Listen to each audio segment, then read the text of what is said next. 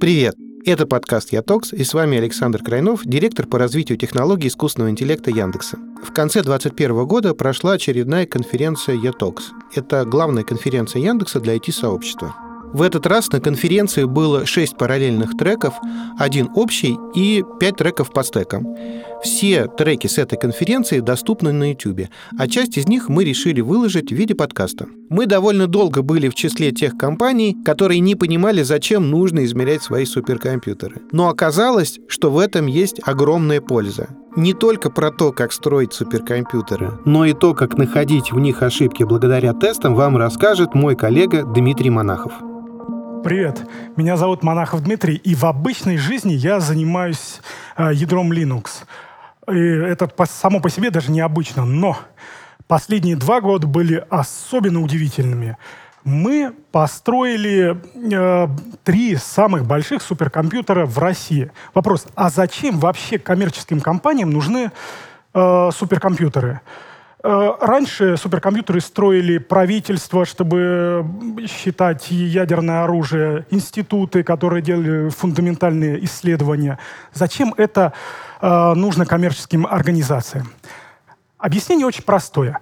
Три года назад случилась так называемая тензорная революция. А именно, был опубликован ряд статей, который показал, что применяя э, нейросети на основе трансформеров, можно решать задачи анализа обычного э, неадаптированного текста и получать удивительные результаты. Проблема только одна, что требовались огромные вычислительные мощности, таких, которых в обычных компаниях нет, потому что у них только маленькие компьютеры. Для примера, а, если обучать э, нейросетку трансформер э, на первых этапах, которые были вот опубликованы, это требовало примерно 20 лет на обычном, самом современном э, сервере, который можно купить на рынке. Сейчас эти модели еще в 10 раз вывезли. Но для того, чтобы... Э, понятно, что это не имеет смысла. Поэтому нужно оценить, а как вообще можно решить эту задачу.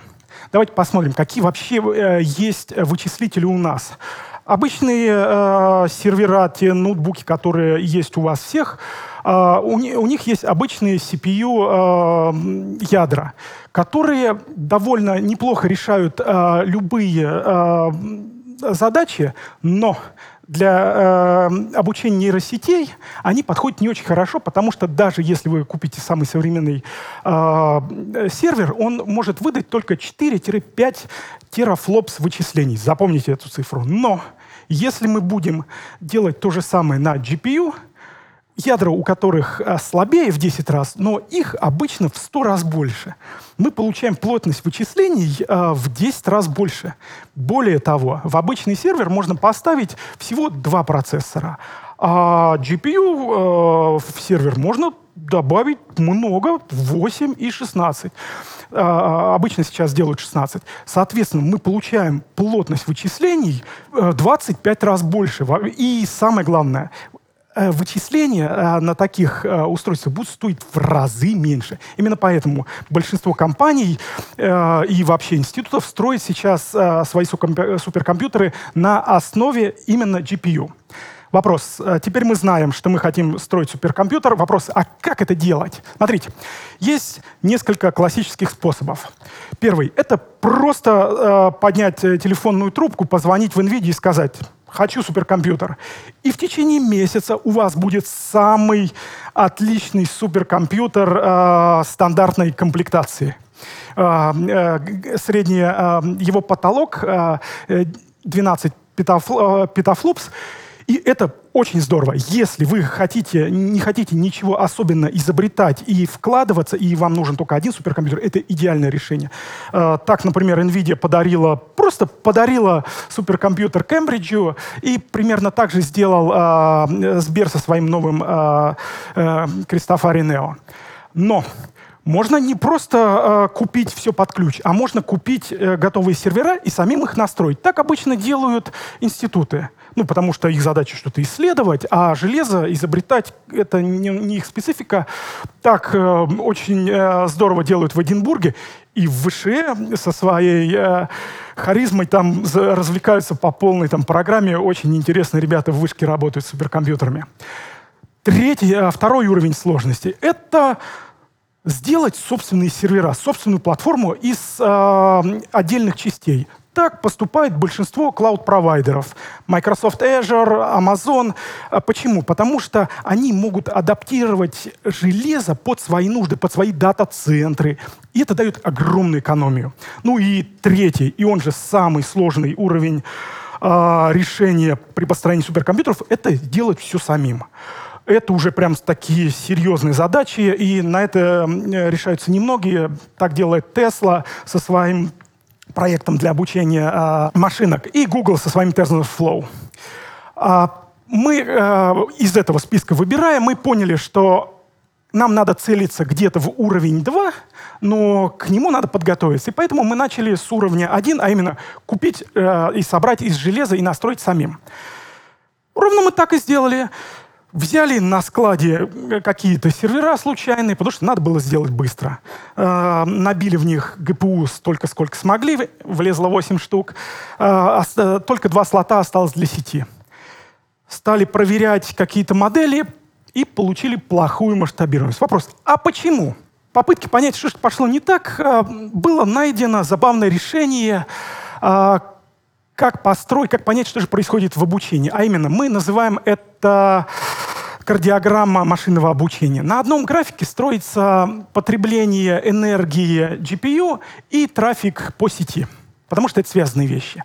Из-за того, что в нашем первом решении вот этого HPC со свалки сеть была очень слабая, и поэтому по факту наши ГПУ простаивали, то есть масштабируемость нашего кластера была гораздо ниже того, что мы ожидали, После этого мы поняли, что просто так не получится.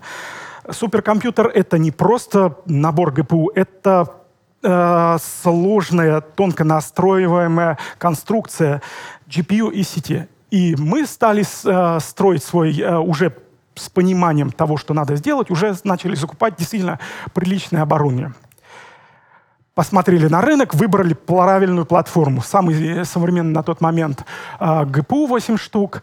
Дальше сколько выбрать сети? Непонятно. Э, мы э, решили подумать и сделать 4 смогли достать только 140 нот, потому что на рынке как раз начинались проблемы. И самое главное, у сервера пропускная способность сети 180-200 гигабайт в секунду. Обычно э, суперкомпьютеры стоятся из расчета, что э, сеть должна соответствовать памяти. Но, может быть, мы что-то тут можем экономить и э, провели, вот опять же, построили ту самую кардиограмму машинного обучения. Э, выяснилось, что даже если мы используем 4 э, устройства, э, сетевых, то наше обучение, в общем, не сильно тормозит на сети. Мы можем строить наши кластера чуть дешевле. И самое главное, текущая топология InfiniBand позволяет строить э, э, кластера не больше 800 портов. А дальше идет просто очень высокие э, капитальные расходы на сеть. То есть большинство людей так не делают. Но если мы используем всего лишь 4 адаптера на один хост, мы можем построить кластер из 200 э, э, серверов, а не 100, как обычный. Дальше началась э, самая интересная работа реальность. Вот мы что-то напроектировали, собрали кластер и начали тестировать перформанс. И выяснилась забавная вещь. Мы не достигаем э, заявленной э, теоретической скорости. Получаем только половину. В чем проблема? И тут выяснилось, что э, подходы карго-культа, которые мы где-то выучили, не работают. Во всех э, мануалах по настройке HPC пишут, что желательно использовать 8 нум. Но проблема в том, что мы из-за того, что мы решили сэкономить, э, используя 4 нельзя использовать уже готовые рецепты. И это означает, что нужно отказываться от стандартного решения 8 нум, переходить на 4. Так мы отыграли 15%. Дальше. Все, во всех стандартных серверах настройки используется э, механизм э, ограничений, когда одно PCI-устройство, э, в данном случае ГПУ, не может передать в другое PCI-устройство, в данном случае сеть, напрямую, потому что это не секьюрно. Но это вот штука стоит 30% перформанса. Мы говорим о скоростях 24 гигабайта обмена скорости. И вот на нормальных, на обычных серверах это незаметно, но на таких скоростях, о которых говорим мы, это заметно, и поэтому отключение этой фичи дало нам целых 30%. Дальше мы а, еще чуть-чуть пооптимизировали а, обмен а, данными внутри сетевой карточки и ускорили еще на 20%. И, наконец-то, получили очень близкие э, к теоретическим цифры, а именно на теоретических 94 гигабайтах э, скорости мы получили 86 гигабайтов скорости на стандартном тесте сети, который э, используется инфраструктурой э, библиотеки для машинного обучения NCCL. И самое забавное, что это было сделано в ночь на 24 декабря. На носу Новый год. Нам нужно принимать решение. А э, инженеры э, из NVIDIA советуют нам, ребята, сделайте тест Линпак. Это полезная штука но мы понимаем, что, скорее всего, не успеем, и это означает, что кластер по факту будет простаивать все, э, все новогодние праздники.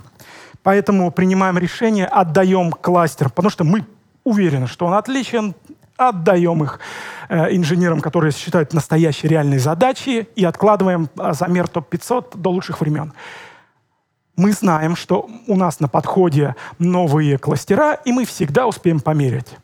Именно переходим, мы переходим к уровню сложности 2, когда мы решаемся, что мы будем строить собственные сервера, для э, суперкомпьютеров. У нас э, отличная R&D команда, которая умеет делать сервера. У нас уже к тому моменту была своя платформа Яндекс 4.0, и к ней надо было просто добавить э, полку с GPU и сетью. Так мы и сделали. Итого, у нас есть смонтированный новый кластер, э, и есть уверенность, что мы сейчас его быстренько отмерим и пошлем э, результаты в топ-500. Что ж может пойти не так? А примерно все. Первые замеры показали, что на идентичных э, для нас замеров, мы не, в разнице в конфигурации нет, мы видим огромные флуктуации. Вопрос, а в чем дело? Э, как оказалось, самой полезной метрикой того понять, что же не так идет в распределенном обучении, является а, посмотреть на график сети, потому что график обмена данными по сети показывает на самом деле как реально происходит обучение. Потому что если данные не текут, значит, на, на самом деле что-то не происходит. Именно в этом, э, по, посмотря на оба графика, можно сделать вид, что на верхнем графике у нас что-то произошло в середине, и поэтому обучение про, прошло дольше, и мы по факту потеряли почти петафлопс. Если переходим на деньги, это означает, что почти э, оборудование на миллион-полтора миллиона долларов по факту не дорабатывало, оно не использовалось, можно было его не покупать. Поэтому стало понятно, что что-то не так, надо срочно искать.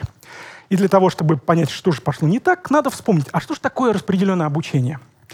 И на самом деле все мы очень хорошо знаем, что такое распределенное обучение.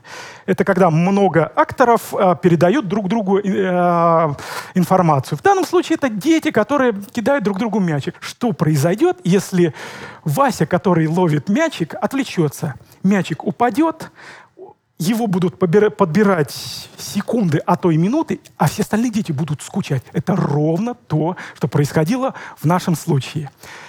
Потеря мячика — это задержка игры, а в нашем случае один из тысяч ГПУ перегрелся. Из-за этого все остальные ГПУ простаивали, и мы теряли огромные деньги. После этого стало понятно, что тут надо какой-то серьезный системный подход, и просто так чего-то натвикать не получится. Поэтому Давайте посмотрим, а что такое вообще распределенное обучение с точки зрения вот кар э, той э, кардиограммы, о которой я уже говорил. Смотрите, что делает э, тест Линпак за секунду. Он за секунду делает, успевает сделать 4,5 шага, и там есть две важные фазы. Первая, когда задействованное, когда на ГПУ что-то считается и что-то передается по сети. И вторая, синхронная фаза, когда расчеты на ГПУ закончились и передается по сети. Первая фаза. Раз э, у нас идет обсчет на ГПУ и передается по сети, значит, координатором является э, процессор, который мы раньше недооценивали, думали, что он вообще не нужен. Зачем он?